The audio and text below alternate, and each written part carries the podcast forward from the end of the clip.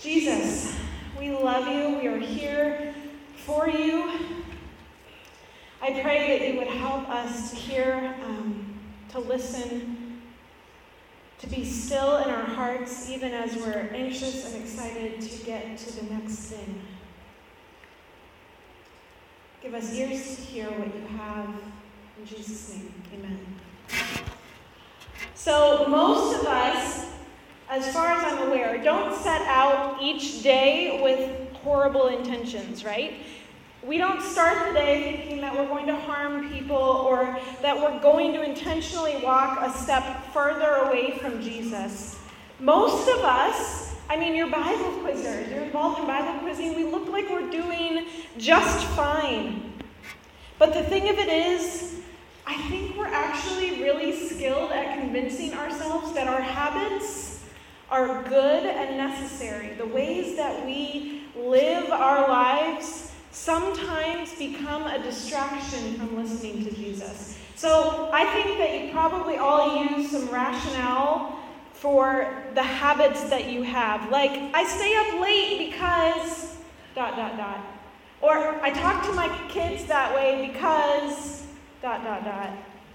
Or I use my friend's homework because or I leave the TV on all the time, or I have to have a cell phone because, or I have to go for a run every day, or else, etc., etc., etc. Beneath the surface of all of these things that are some of them actually good habits, is that our truest self is actually dealing with anxiety, bitterness, anger, or selfishness, or pride. And I believe that Jesus invites us to let go of these things, to be honest with ourselves, to be honest with Him in order to experience His healing and His wholeness. Because if our job is to become like Jesus, we need to be healed by His love and then to bring His love out into the world. So this morning I want to ask what in you needs healing? Because, like I said, in receiving healing from Jesus, we can partner with Him in changing the world, in going into all the world and preaching the good news. And the good news is that we are loved and that we are healed and made whole and joining in Him and bringing His kingdom here on earth as it is in heaven. So, the thing about healing is that it actually starts by knowing you are loved. And that's something that is actually very hard. You all have a lot of biblical information in your head, and so do I. But the thing of it is, if we don't know beyond a shadow of a doubt that God loves us, then we are nothing. We're still broken. And God wants us more than anything to know that He loves us. So I want to invite you into experiencing the crazy, outrageous, ridiculous love of Jesus. I believe Jesus is waiting for you to let go of the, the coping mechanisms, the excuses, the habits that you have, the um, whatever practices that are keeping you from experiencing His love in order that you can be made healed, made whole, and healed. So let's enter into the story of the prodigal son. And I want you to not just think of it in your mind, but I want you to picture yourself as one of the two sons in this story. So if you're a girl, think of yourself as one of the daughters in this story. Beginning in Luke 15 11. Jesus continued, There was a man who had two sons. We'll say two kids. The younger one said to his father, Father, give me my share of the estate. So the father divided his property between them. Not long after that, the younger one got together all that he had and set off for a distant country, and there he squandered his wealth in wild living. After he had spent everything, there was a severe famine in that whole country, and he began to be in need. So he went and hired himself out to a citizen of that country who sent him to feed to his fields to feed pigs. He longed to fill his stomach with the pods that the pigs were eating, but no one gave him anything. When he came to his senses, he said, How many of my father's hired servants have food to spare, and here I am starving to death? I will set out and go back to my father and say to him, Father, I've sinned against heaven and against you. I am no longer worthy to be called your son. Make me like one of your hired servants. So he got up and went to his father. But while he was still a long way off, his father saw him and was filled with compassion for him, and he ran to his sons, threw his arms around him, and kissed him. And the father, the son said to him, Father, I have sinned against heaven and against you. I am no longer worthy to be called your son. But the father said to his servants, Quick, bring the best robe and put it on him. Put a ring on his finger and a sandals on his feet. Bring the fattened calf, the best of the best, and kill it. Let's have a feast and celebrate. For this son of mine was dead and is alive again. He was lost and he is found. So they began to celebrate. Meanwhile, the older son was in the field, doing what he was supposed to be doing. When he came near the house, he heard music and dancing. So he called one of the servants and said, What's going on? Well, your brother has come, and your father has killed the fattened calf because he is back, safe and sound. The older brother became angry and refused to go in. So his father went out and pleaded with him. Come, join us, be a part of the party. But he answered his father, Look, all these years I have been slaving for you and never disobeyed your orders. Yet you never even gave me a young goat so I could celebrate with my friends. But when this son of yours, who has squandered your property with prostitutes, comes home, you kill the fattened calf for him? My son, the father says, you are always with me, and everything I have is yours.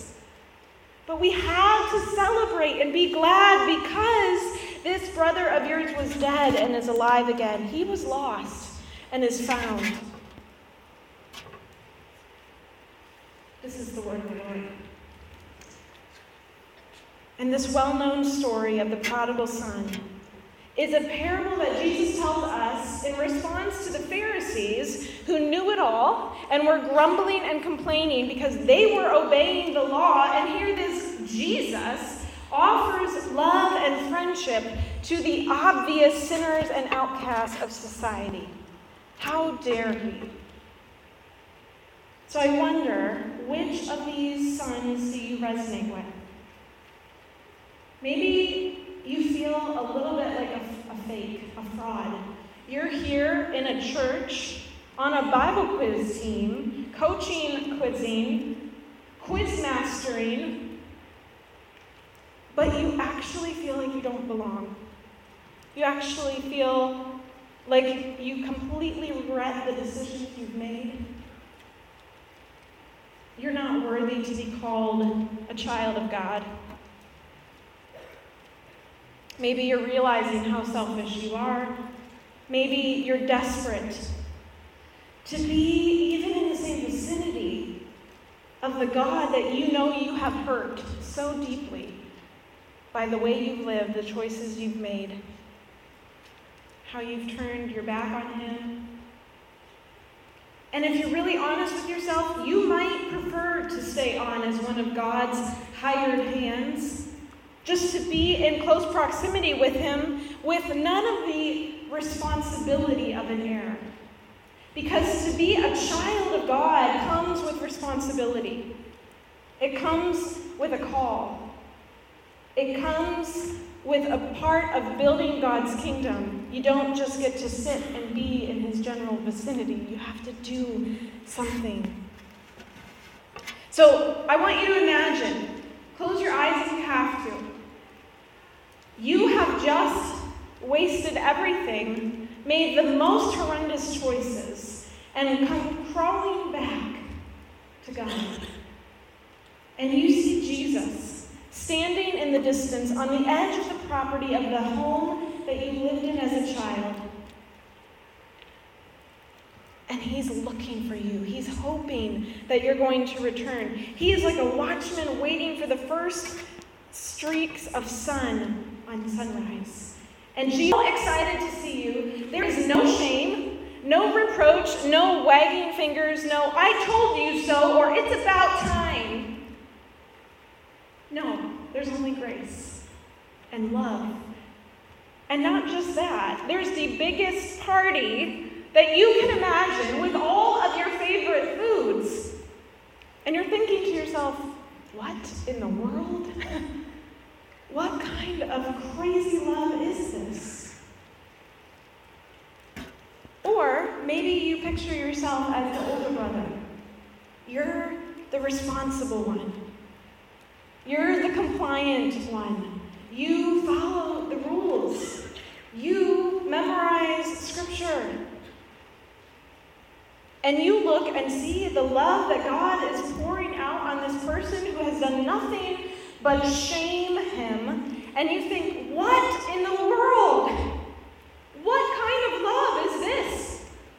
Not unlike Jonah, who said, heck no, you'd better not save Nineveh. You might as well kill me because I cannot handle this. They do not deserve this kind of love.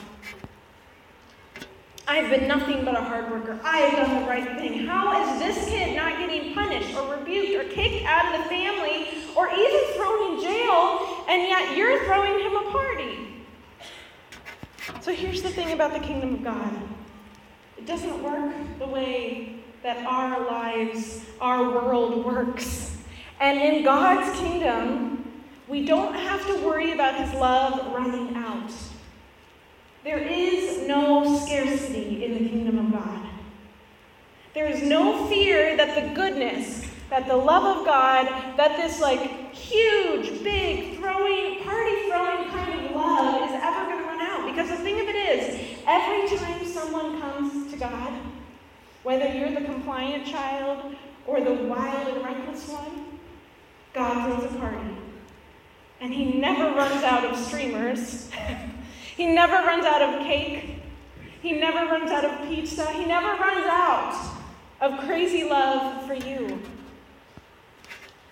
Rodney Clapp, an editor, says every time God's active, stretching, searching, healing love finds someone and calls that person back home, it does not mean there is less for the rest of us. It means there is more.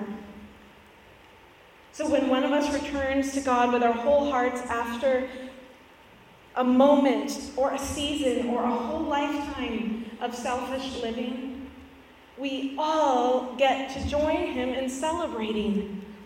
When one of us confesses our resentfulness, when one of us admits how sin is festering within us, when one of us admits how entitled we feel, how you're coping by staying up late or numbing your feelings with your phone or going for a run because if you don't, etc., etc., when you admit those things, we all get to celebrate because God says, I love you. I've been waiting for you to give up that thing so that we could get to work building my kingdom.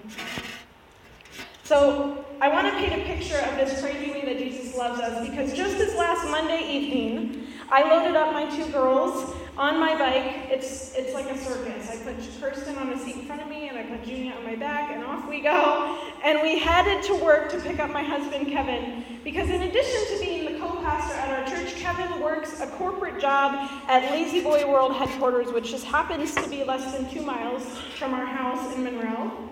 And so he's getting off an hour earlier than normal, and us, we, us girls, someone grammar, help me there, we girls, we, uh, we're, we're so excited to see Daddy that we got on our bikes and went to meet him. We arrived about 10 minutes early, so we're sitting there watching the door, waiting for Kevin to come out. He had no idea we were there. And sure enough, a couple minutes after 7 o'clock, I see him walking out the building. He's looking at his phone, and I say, Kirsten, there's Daddy. And she looks up and she goes, Daddy! And she runs like probably from me over to like Ormston Hall. Like it's a good long way. She starts running. And I just sit there smiling, and at the sound of her squeal, Kevin looks up, locks eyes with his three year old daughter, and unabashedly takes off at a full sprint from his corporate office in his dress clothes and swoops up his girl and gives her a big hug and kiss. And then there's one year old Junia, like, I'm coming too. and he's like, Junia. And I just hope that some of his coworkers saw that because he didn't care. He didn't care that it was inappropriate for him to be running in his work clothes to see his girls. His love was big enough that it didn't matter what the rules were. It was a beautiful moment. And I believe that kind of love, that way that Kevin ran toward his three year old daughter, he had just seen her that morning. But he was so excited to see her. I believe that's the crazy kind of thing that Jesus does every time you look back at him and you say, Jesus. And he's like, come here. And he like runs to you and takes off down the aisle and swoops you up in his arms and says, I am so excited to see you. Tell day. How have you been?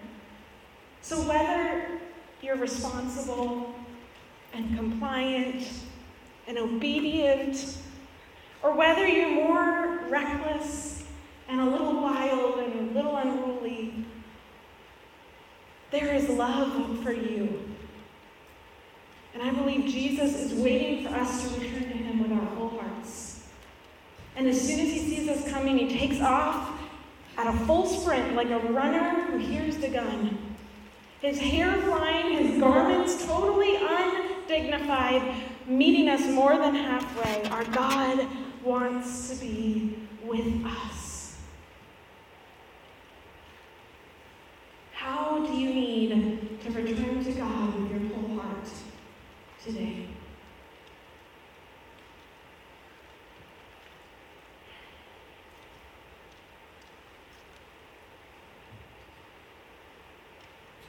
I want you to sit with that for just a moment.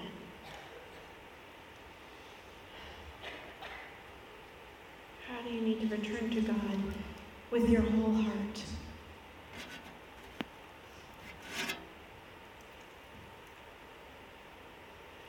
God, I pray that if someone here doesn't believe that you run towards them with that same crazy, reckless love, you would help their unbelief. That you would help every every person here, whether they're three years old, 13, 30, 63, 73, however old we are, God, that we would experience your love.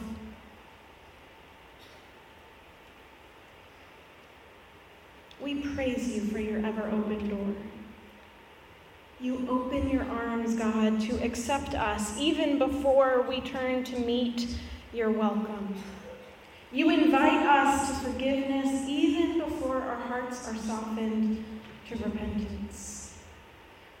So hold us, hold before us the image of our humanity, of ourselves made new, made whole, that we may live in Jesus Christ, the model and the pioneer of your new creation, and that we may partner with you in building your kingdom here on earth as it is in heaven. In your loving, crazy, never ending, never giving up name, we pray. Amen.